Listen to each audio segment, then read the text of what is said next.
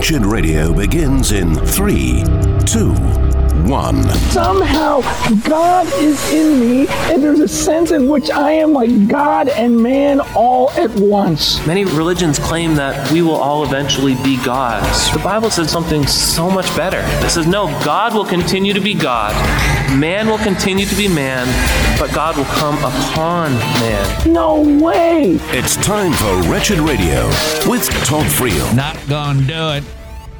Wouldn't be prudent. You guessed it. That was my impression of, well, of course, Dana Carvey. This is Wretched Radio 2015. A book was published with the title Judge Not, with the not crossed out. It was authored by one Todd Frieliustein, and he dedicated three chapters to the subject of discernment. What are the rules of the game? Is there a gift of discernment? I believe there is. Biblically, it is hearing something, immediately filtering it through the Bible to conclude whether it is right or wrong, true, false, good or bad, wise or foolish. Uh, that's that's the biblical gift of discernment. And because the filter of the Bible is so crucial in discerning whether or not something is good or bad. You, you got to practice some principles. There, there must be some rules to the game of discernment. And there are a lot of people these days who say, Oh, I got that gift. But then if you would ask them, Oh, cool, you've got that gift. So when you hear a story, a sermon, YouTube video, what's your filter? How does it go? Tell me about the process. Well, you know, I just I just know that, you know, if somebody says something stupid, well, that's not discernment. Discernment doesn't mean that you have this mystical gift of just hearing it and automatic. It is still cognitive, even if you're really fast at it. And I and I recognize there are some people who are quick. They spot it, they see it, they smell it, they know it, they announce it before anybody else. And it turns out, lo and behold, they had enough smoke that they knew there was a fire, and they were right. Even so, it's still a cognitive process. You've got to put it through your brain, which is informed by the Bible. And I talked about in 2015 because it was a subject that we'd already been on for close to a decade anyway. But I codified some thinking on the subject in a book called Judge Not, that there are some evangelicals who are very slow to judge anything. In fact, whew, I'd rather have a rash than render some sort of a verdict on anybody about anything. And that's that's bad. And and I think there was a chapter dedicated on whether or not we should name names, when, how do we do that? And there was another chapter on what is probably the opposite side of the spectrum of evangelicals who never want to discern anything to those who want to discern, discern everything. And and to sometimes form circular firing squads that where nobody is left standing nobody and we got to we got to come up with some practical rules of discernment. How do you know when to speak? How do you know what you should say about this particular subject i tried to put down those rules and there were two in particular that are the reason that I'm not talking about the biggest story in evangelicalism today. Yet. Maybe. Possibly. Why the hesitation? Because there are rules to discernment. And one of the rules, in fact, I think that I listed this as the first one. Is this a subject that everybody knows about? Now, you can think in the broader evangelical community, or you can bring it down to your church level. Is this common knowledge? Does everybody know about this? Or is it possible that I'll be sharing something that maybe causes more damage or more people to be hurt or more people to be confused? A number of years ago, Jimmy, do you have any idea who I'm, I'm, I'm thinking of? There was an evangelical who said or did something wonky.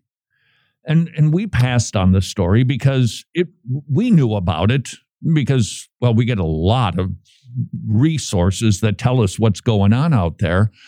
And, and we just we said no, we're not going to do it because well, we'll probably be sharing something about a genuine believer who's well within orthodoxy to tens and tens of people that didn't know about it. How will that benefit the body? How will that help anybody's heart?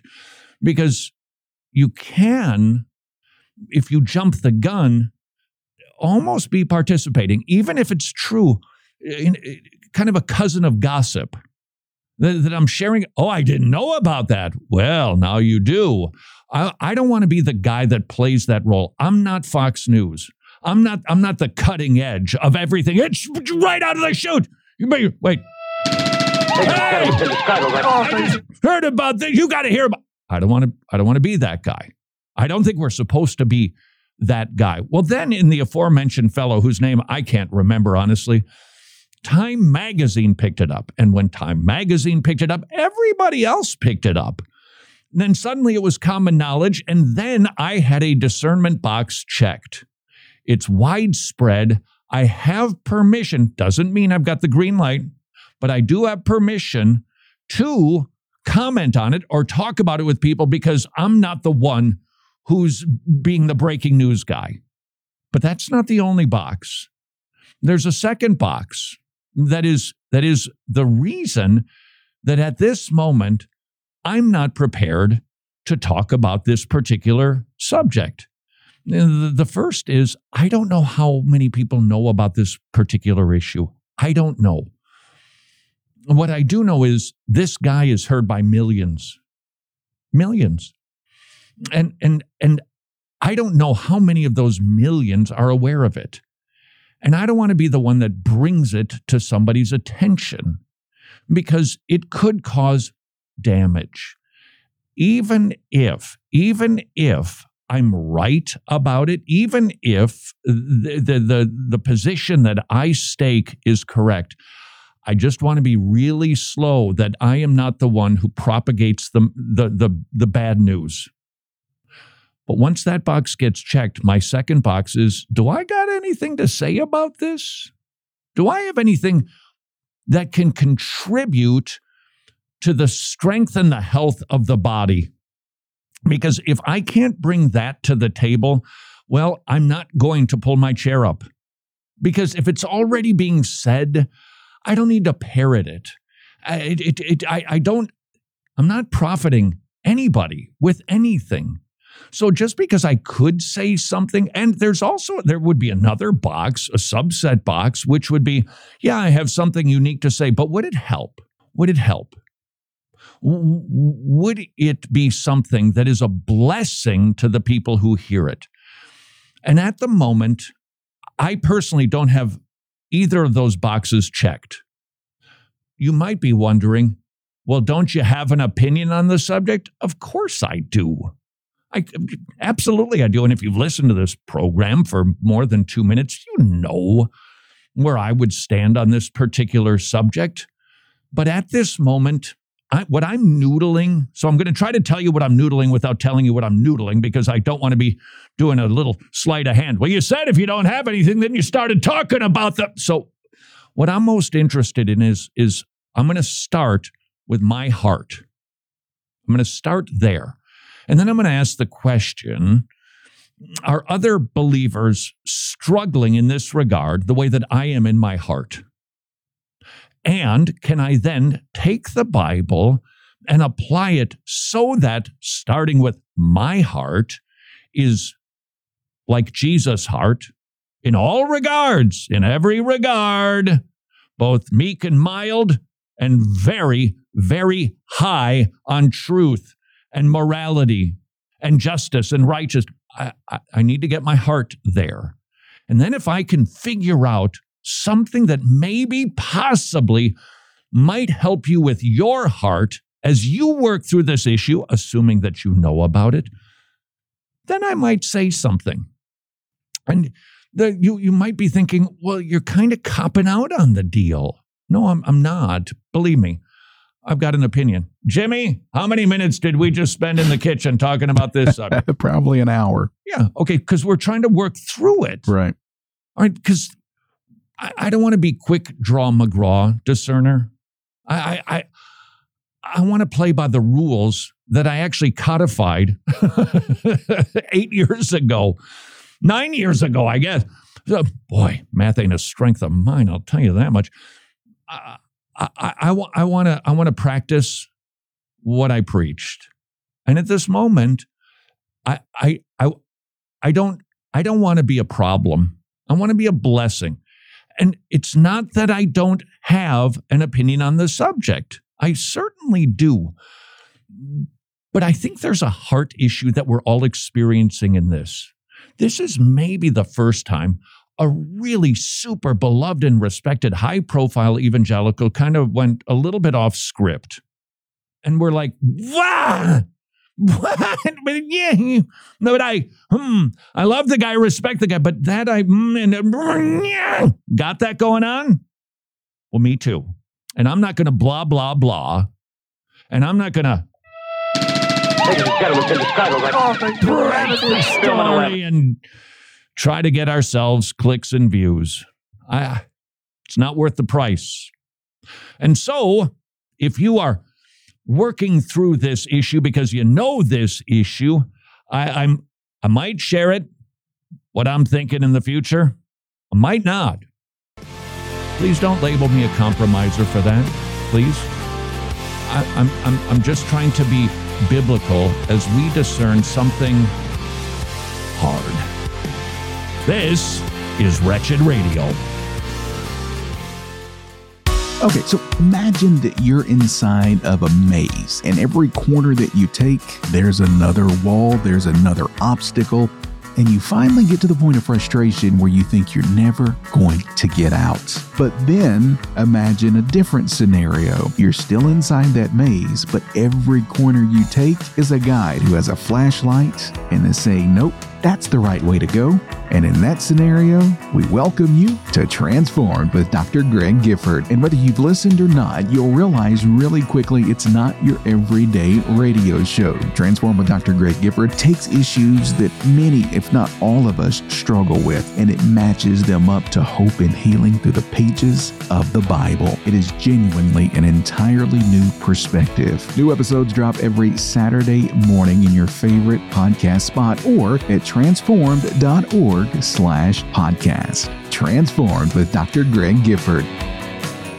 I believe in a culture of life. One of the most impactful moments of my life was when I heard the heartbeat of my oldest daughter uh, in my wife's womb and then saw the sonograms of all three of my kids. The sonogram or the, the pictures that are taken of babies, still a profoundly helpful tool, which encourages me to encourage you to consider supporting Preborn Ministries. Preborn Ministries and their network clinics. They are giving away free ultrasounds to women, but they do cost something. It's $28 an ultrasound. And just as you heard Governor DeSantis say, his view of life was profoundly changed when he saw the baby baby in the womb when you see the form and the shape and the fingers and the heartbeat. Would you please consider supporting Preborn? It's a great ministry of life. It has a high anthropology, shares the gospel with women and with the dads. Preborn.org slash wretched. Preborn.org slash wretched. Well, 2024 is a crucial election year. The sanctity of life is at the forefront, and while we do celebrate the overturning of Roe, we cannot ignore the surge of pro choice voices. They are persuasive, but we can and should be more convincing. We have to stand firm, not only in our beliefs, but also in the understanding of the gospel to change hearts and minds. Pro choice advocates rally voters with misleading arguments, and as Christians, it is our duty to counter these narratives with truth and compassion. Remember, this is not only about politics, it's about protecting the lives of the unborn. The debate has shifted to when instead of should, and now it's time to refocus this conversation. Equip your family and your church with Life is Best, a 13 lesson series that's not just powerful, but a call to action. Order your free digital download and streaming version from the Wretched store right now. It's available for free during the month of January. You have until January 31st, and we together can make a difference. Important dates in Christian history 1735. The Great Awakening under Jonathan Edwards stirs the American colonies with many conversions and individual returns to heartfelt faith. Because of this awakening, a number of divinity schools were founded, including Princeton, Dartmouth, and Rutgers. This is Wretched Radio with Todd Friel. Story time. This is Wretched Radio. Let's tell a story that will help us understand expertocracy. You say, what is an expertocracy? I'm not familiar with that term. Uh, we discovered it last week when a series of articles were published by one William M. Briggs. I don't know if he's coining the term, um, but he is using the term to help us understand how a society that had progressed, we had made advancements when it came to sexuality, morality, anthropology, the treatment of the weaker, women and children. We had made phenomenal strides, and now the message is you and I are antiquated, knuckle dragging Neanderthals who don't know nothing about autonomy. We've got to let everybody do whatever it is that they want to do. Don't we read about that in the book of Judges? Because there ain't nothing new under the sun. You are dumb. And we need to progress where there is sexual liberty and freedom, and anybody can do anything they want to with their body as long as it's consensual. That's regression. That's going back. You want to study any ancient society, that's how they lived. And we recognized in Western civilization, there's a better way. And even people who were not professing Christians went, yeah, yeah, it is better that we treat women that way. Yeah, you shouldn't be allowed to do that to children. No, you shouldn't be able to act like that because it's really bad for society. And even nature testifies that ain't the way you're supposed to be doing it. We are not progressing as the progressives tell us, we're regressing. And William Briggs tried to help us understand how it is that, that we went off the rails. How did we descend so quickly? And the answer for him, and it's, it's partial answer, but it's helpful expertocracy. That it is the experts who get to speak on these subjects. We used to understand in academia that there were fields, that there were emphases, and there were specialties. And philosophy was separate from science. Math was separate from religion. No more. The science department, because they are experts, they now speak on the subjects of human sex- sexuality with authority, and you better receive it. You better accept it. Now, this particular article, part two, after he reminds us what expertocracy is, that they get to decide on philosophical, metaphysical systems, which you have got to align yourself with. And it's done under the name of science. And he asks the question why? How how did how did this happen?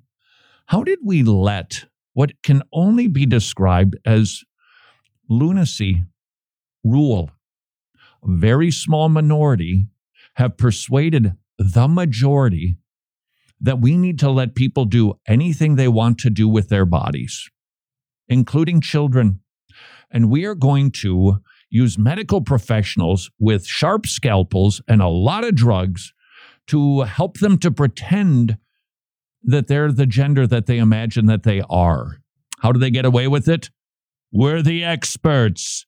And you read their gobbledygook language, and it just it's it's we've come to accept it.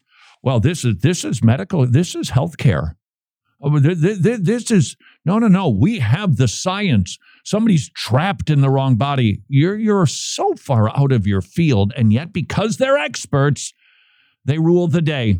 That's how we've arrived at this position. And William Briggs, in his particular article, he, he really blames cowards.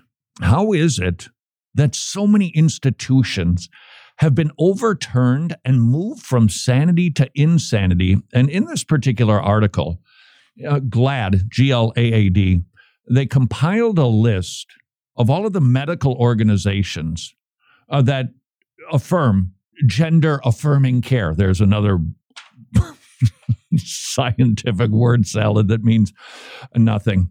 On the list, the American Psychiatric Association, the American Society of Plastic Surgeons. Hmm, wonder if they have anything to gain from this. American Academy of Pediatrics, the American Medical Association, the World Health Organizations, all of those institutions have been captured by regressives. And there's a ton more on this particular list. Uh, are we going to are we going to reclaim those institutions? Highly unlikely. Why? Mm, because those institutions are a part of the Romans 1 formula that there must be people who are experts, who are in authority, who have power that affirm, yes, your sin is fine. You can go ahead and do that any way that you want to. And in this article, William Briggs says it's it's simply because people have been cowards in their unwillingness to speak about it. And I thought, okay, all right, fair enough. But that that that maybe we haven't been as vocal as, as the church in talking about these issues. Now, I'm not sure that that's an accurate statement because I haven't sat in every church service and Bible study in every church in America for the last 20 years. So I don't I don't know. And I know that not every pastor feels compelled to talk about these things in a broader public context. Nevertheless, it got me to thinking, all right, am I am I being a coward? Am I not being courageous? How do we speak up? Because speaking up isn't an either or, it's a both and in order to speak up on these subjects to rescue those who are being led to the slaughter. that's what we're seeing with the trans movement. They're being led to the slaughter. How do I speak up about this with both courage and compassion? It ain't easy. It is not easy. So I compiled a, a, a, list of ways that maybe you and I can speak out on this issue without sounding unloving, because that is the trick. We're talking about something really wicked here. It's really awful. and and and and people are getting mutilated.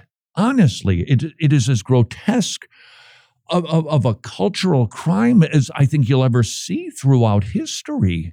But we're also called to be compassionate, be loving, and not just be angry, not just be mad, not just be frustrated by the how do you how do you find that zone? That ain't easy. So how's about this? Maybe this will help, maybe. That we speak up for the confused rather than such a condemnation of those people who are doing it and that that that that is needed because what these people are doing is evil. But in order to show them their wickedness, what if we did it by using actually the same tactic that they use that I think can actually be supported biblically.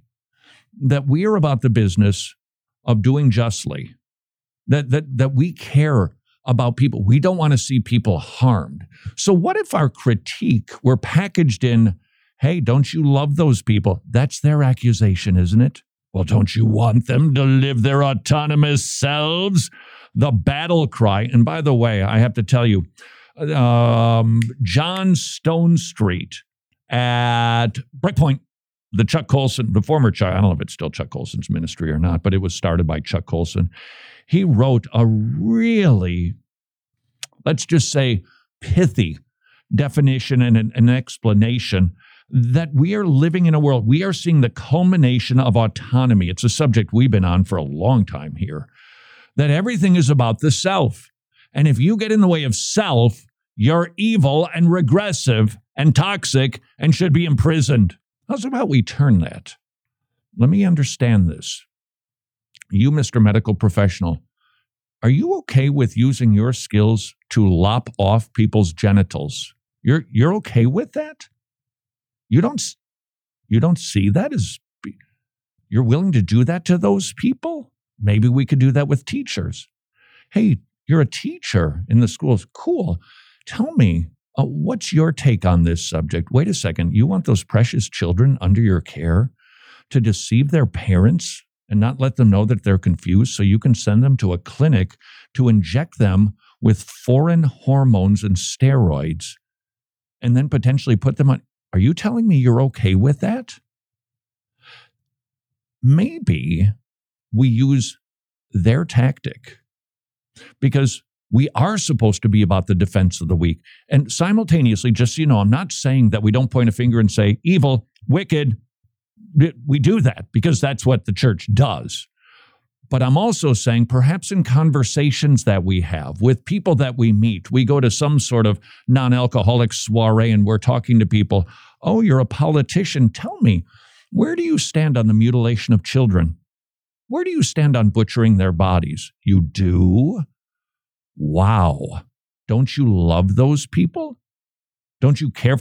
You're a librarian. What books do you want in the you do? You want little children to be exposed to that? Seriously? You you want sex ed to be taught to a 4-year-old? Wow. Don't you love those children? Maybe just maybe.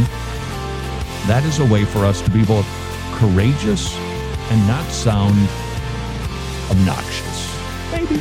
This is Wretched Radio. And it's now time for a Wretched News break here on Wretched Radio. I am Jimmy Hicks. We lead off today with transgender madness. Is there really even another label you can put on transgender news? Anyway, an Australian bikini company sparked outrage because, well, they used a bearded male model to sell their women's swimwear. I don't know how much of it they actually sold, but they used an actual biological male in their ad campaign. The man was rocking skinny tops and bottoms to, quote, celebrate diversity and womanhood. Something tells me that there's not going to be very many actual women attracted to buying this swimwear. Call me crazy or old fashioned. Either way, I just don't see them selling very many bikinis. And the Irony Award is going out to Harvard University because they appointed an anti Semite to lead their Jewish Relations Committee. That's real, you didn't hear me wrong.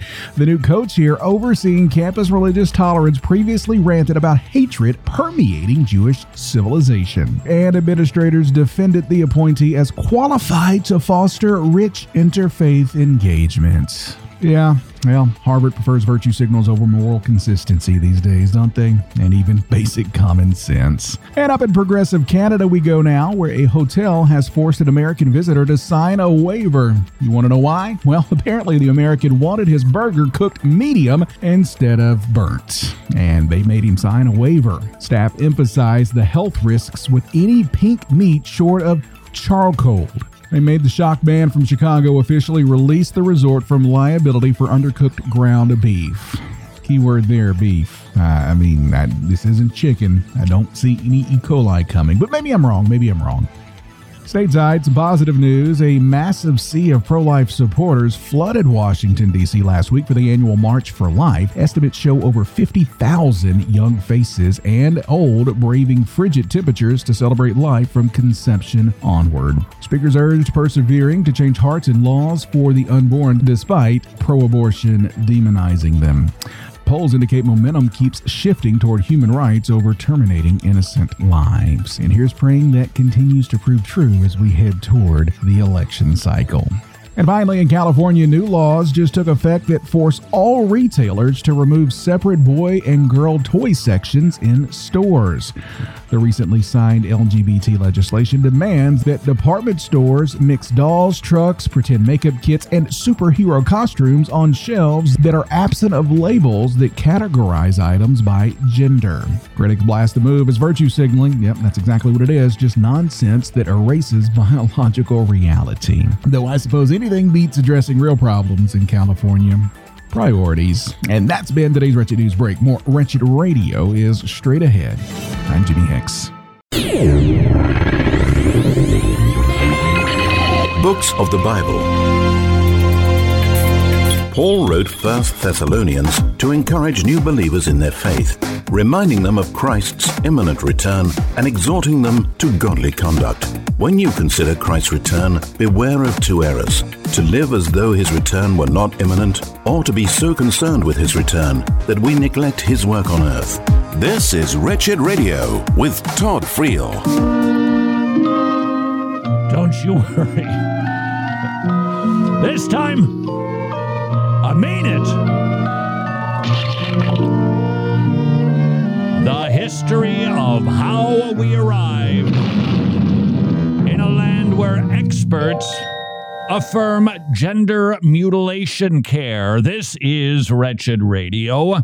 There was an article written by one William Briggs describing expertocracy, that we are letting experts pontificate on moral issues that are really causing genuine physical, mental, and emotional and spiritual damage on people. We've let the experts rule in fields they have no training in. Furthermore, they have no authority. I, am I'm, I'm, I'm just weary from reading about pontificators who tell us how we're supposed to believe about moral issues without citing any source of authority except it's settled science. Science affirms this is what actually is going on in the mind of somebody who was put in the wrong body. Why are we letting these people tell us what to do? And the answer is that we have accepted an expertocracy, and there is a history to this movement received imprimis. This is the, I think they send it out weekly or monthly rather, over 7.4 million readers. Zoinks scoop. Uh, this is from Hillsdale College. Christopher Rufo, sorry if I got that wrong, sir, senior fellow at the Manhattan Institute, uh, wrote about Inside the Transgender Empire. And I thought, hmm, and this is a bit of a history of expertocracy. Let's go into uh, what Mr. Rufo had to say. The transgender movement, where did it come from? How was it proved so successful? The story goes deeper than you think. Late 1980s, a group of academics, they're the institutional professionals. Uh, and by the way, um, good luck getting in if you have a contrary opinion.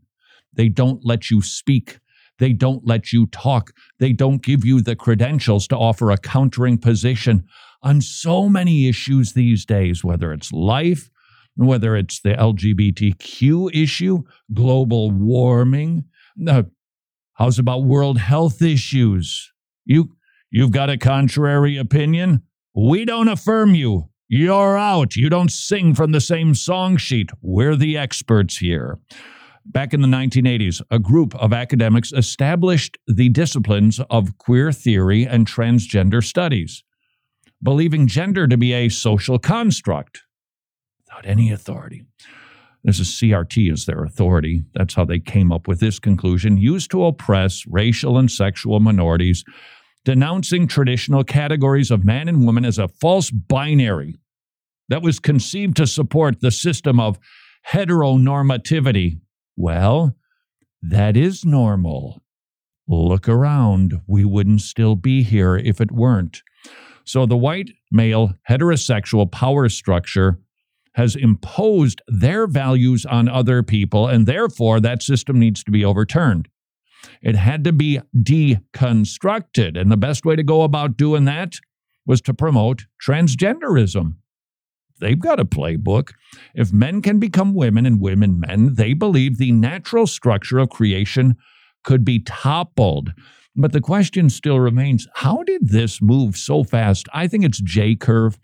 This has been afoot for a long time, and Satan's modus operandi, because he doesn't know the future, he doesn't know what works but he's a student and he studies society and he sees trends in global history and he tries to introduce them. And he's introduced, I'll bet he has introduced countless of nutty ideas, and occasionally one sticks.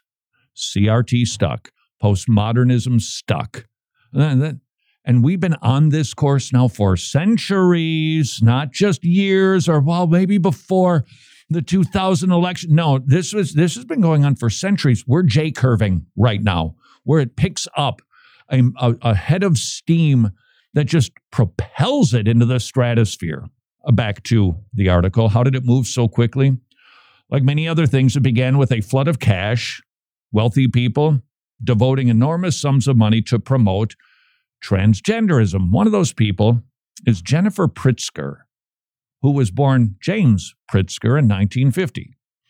After serving several years in the U.S. Army, this fellow went into business having inherited a rather sizable part of the Hyatt Hotel fortune.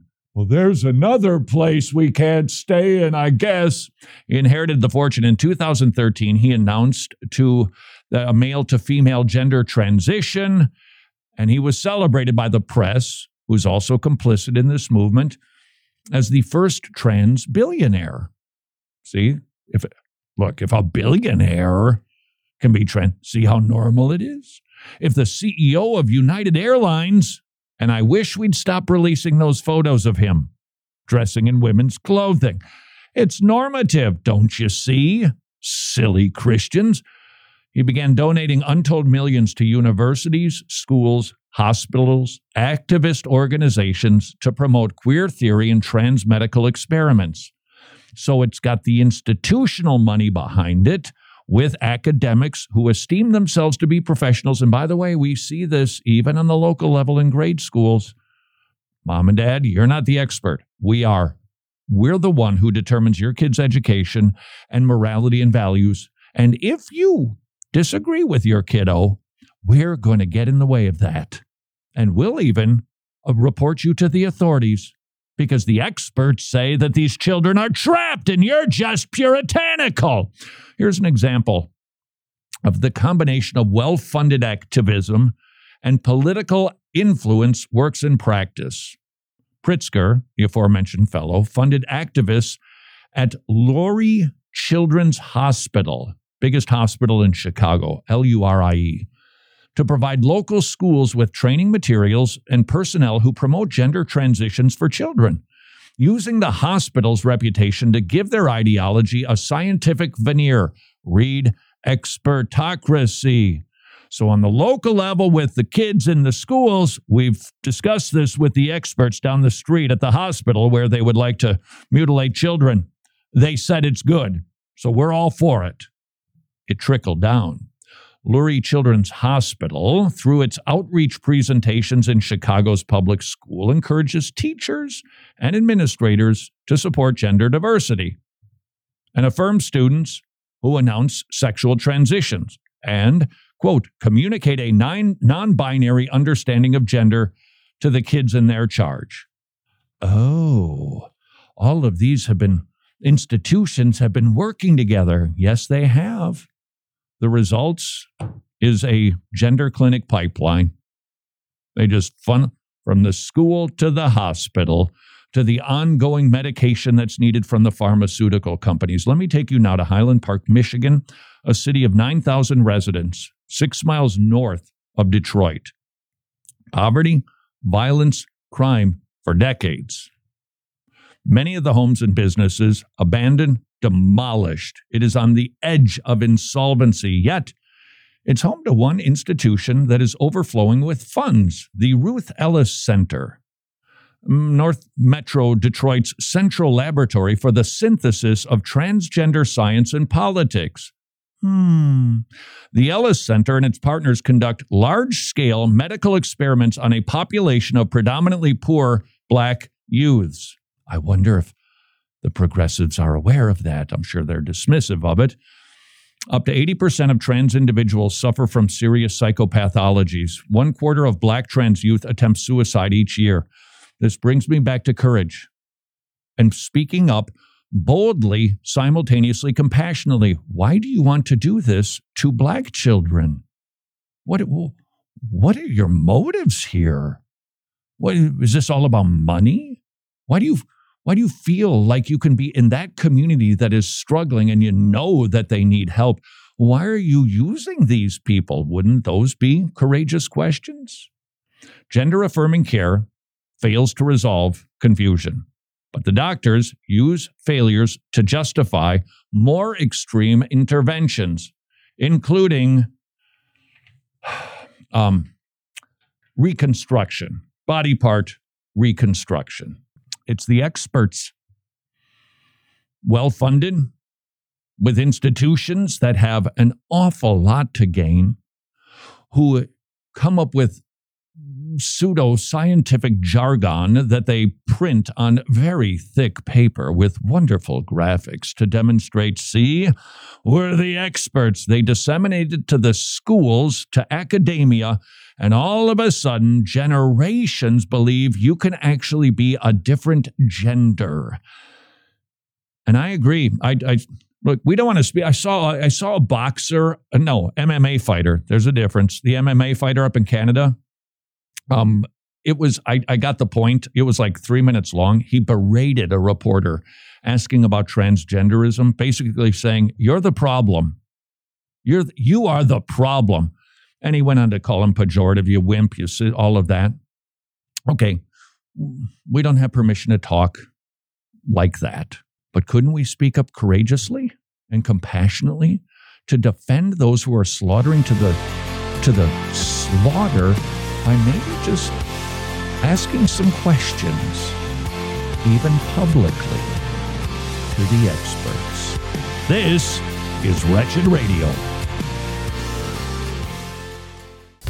So, you're not convinced of the importance of training men to rightly divide the word of truth and fill pulpits internationally? Fine then we'll let Paul Washer convince you. It is so important, not just important, it's absolutely essential to have a trained expositor of the scripture in every church. When we read through the book of Acts, we can see that the kingdom of God, the kingdom of Christ, advances as the word of God advances. Would you please consider joining the Masters Academy International in filling empty pulpits with men who can exposit the scriptures and advance the kingdom of God? It's a magnificent ministry with a generational impact. Please learn more about supporting TMAI at wretched.org slash pastor, wretched.org slash pastor for the Masters Academy International. Hey, thank you so much for listening to Wretched Radio today. Now, I want to speak to those of you who regularly purchase from wretched.org. Here's something I do want you to take some time and think over. While we appreciate you and everyone who purchases from the Wretched store, what if you could go from being a loyal customer to someone on the inside, an exclusive member? Here's what I mean by that. Think about going to Starbucks. You go to Starbucks every single morning. You know the people there. They love you. They cherish you. They value you. But what if you went one day from being just a loyal customer to someone who knew the secret menu? We want you in the inner circle to help us create content that reaches millions all over the world. There's no secret handshakes to this inner circle, just a heart for the gospel and a passion for sharing it. So if you would prayerfully consider becoming an ongoing monthly gospel partner, we would certainly appreciate it and welcome you into the club. Wretched, amazing grace, amazing gospel. I would say the Tomorrow Clubs is a wonderful ministry. Kids are getting saved like crazy, not just in Eastern Europe, but also in Africa. And it's so efficient. I was just with Paul and Cindy Marty, and I asked, and I said, in, in American currency, how much does it cost? to have a kid come to a Tomorrow Club four times a month, so every single week. What what's the what does it take to make that happen? Ready? A buck, one dollar. That's it. The kid comes, they get treats, they get materials that they learn the Bible, they memorize a buck because it's it's all volunteer driven. All those dear ones, they're volunteers. It's an amazing ministry. And if you have a heart for the lost in Eastern Europe, Africa, and you love supporting ministries that are super efficient and biblically sound, I would point you in the direction of tomorrowclub.org slash wretched, tomorrowclub.org slash wretched, and ask how many children might I be able to support per month?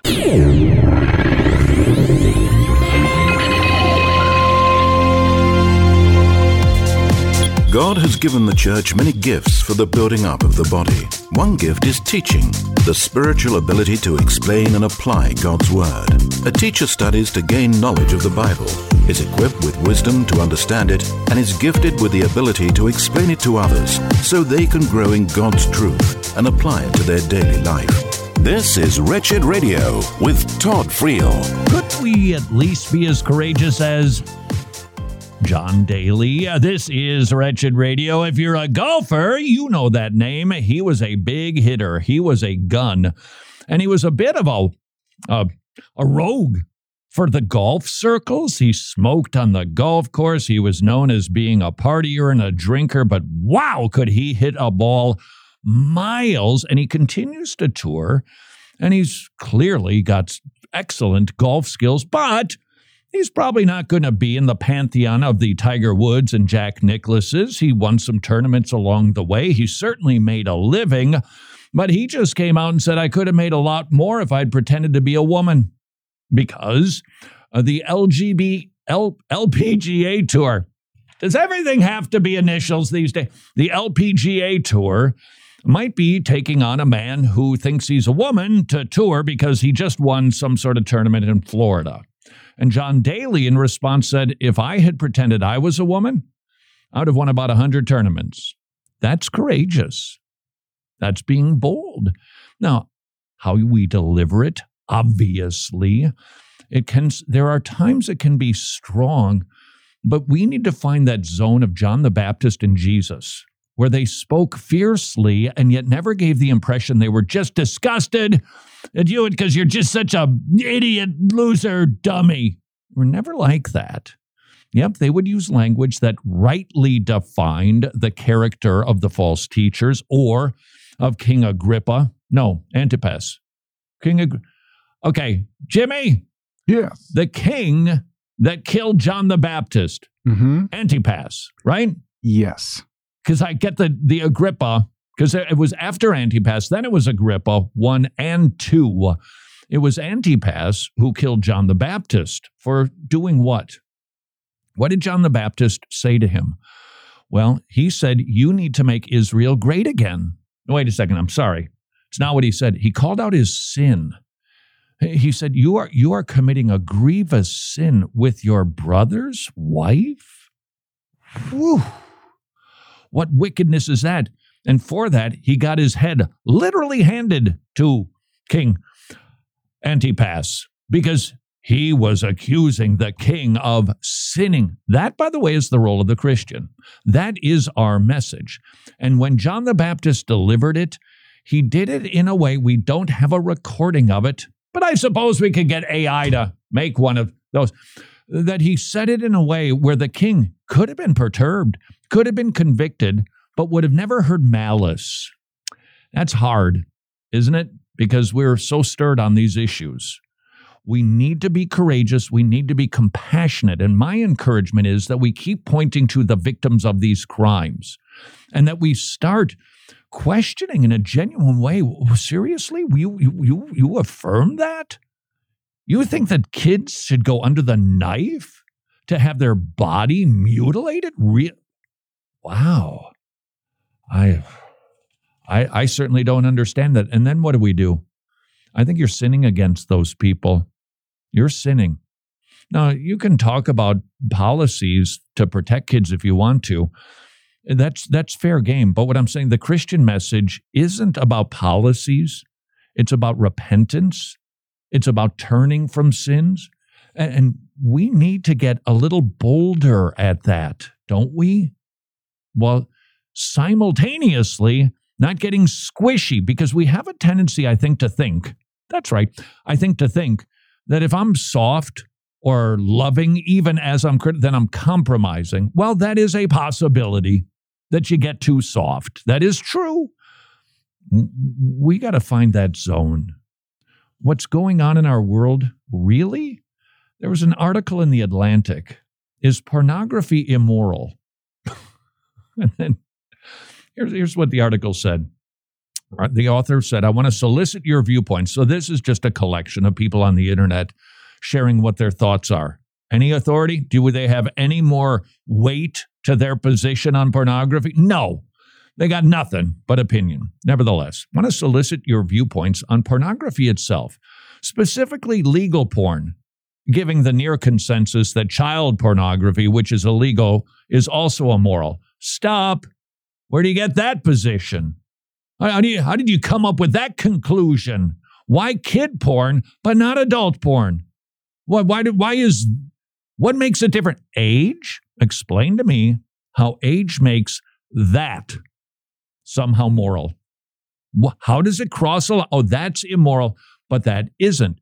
And most would argue, well, it's they're too young. It's not consensual. Well, hold on. First of all, you believe that they're young enough to have their bodies mutilated. Second of all, the issue is not whether there is consent or not, because they would actually, some would even argue, well, they can give consent. to even speak of these things, just unbelievable that we even have to talk about these things. Mrs. Friel and I were discussing this in the car, I think just this morning, that we're having to talk about stuff that in polite society would have been like, whoa, whoa, whoa, whoa. Thanks, world. Thanks, progressives. They have no standard. It is, it is a moving goalpost all the time, and we need to tag them about it. Is porn a good, bad, or neutral act? How's how about consuming it? What about porn that features AI generated images of fake humans? The church needs to be loud on this subject. And I think that we can frame it in a way that doesn't cause the world to go, no, they're just mad. I think we turn it. We turn it. Hold on. Don't you know that porn hurts women and men? Don't you know that porn contributes to sex trafficking? Don't you know that these people get diseases and die from this? Don't you know that porn has destroyed countless marriages and left a lot of children without a daddy? You want you think it's good? Tell me, how do you how do you possibly arrive at that conclusion? I'll tell you how I arrive at mine. Thus saith the Lord. And God says, verboten. And I think we know that intuitively, don't we? You know that setting. Why don't you just open up your laptop in the middle of the airport and just start watching it for all to see? Because you know, you know that it's a dirty thing. We, we somehow, as individuals, have to figure out how we can help people who are getting totally brutalized by this horrible worldview. this is great. Time this is this is Time Magazine, time.com. Why I love my open marriage. really, tell me. Here it is. By the way, here's autonomy. This if you've ever the whole CRT business, that autonomy that you've got to be able to you can't be oppressed by anyone in any regard. It's a part of postmodernism. They walk hand in hand. This this expresses it. So here's the woman with the conclusion to the matter of why she loves her open marriage. Listen for the autonomy. The wilderness I had wandered into was different than what I expected. So she was married, got into an open marriage, an agreement where they were going to go see other people. And well, it got hard because I started to love those guys too. And schedules and complications. It was a wilderness, far from being a frightening place an inhospitable wasteland filled with danger, threats to my marriage, to my family, my security. Um, yes, yes, and yes. I now see the landscape of my adventures in non monogamy as a place of great beauty, splendid in its lack of societal constructs. There it is. Me. I do not conform to the world. The world conforms to me, a place that is purely my own. I carry this wilderness and a solid sense of home, my own true north, within me. There it is. That's the worldview. Every man does that which is right in their own eyes. There's plenty of space for both. And if I remember this, I'll never be lost. Well, how do you know what lost is? They don't. Thus saith the Lord. That's who says, one man, one woman, exclusive, till death do you part. Oh, what do you think marriage is?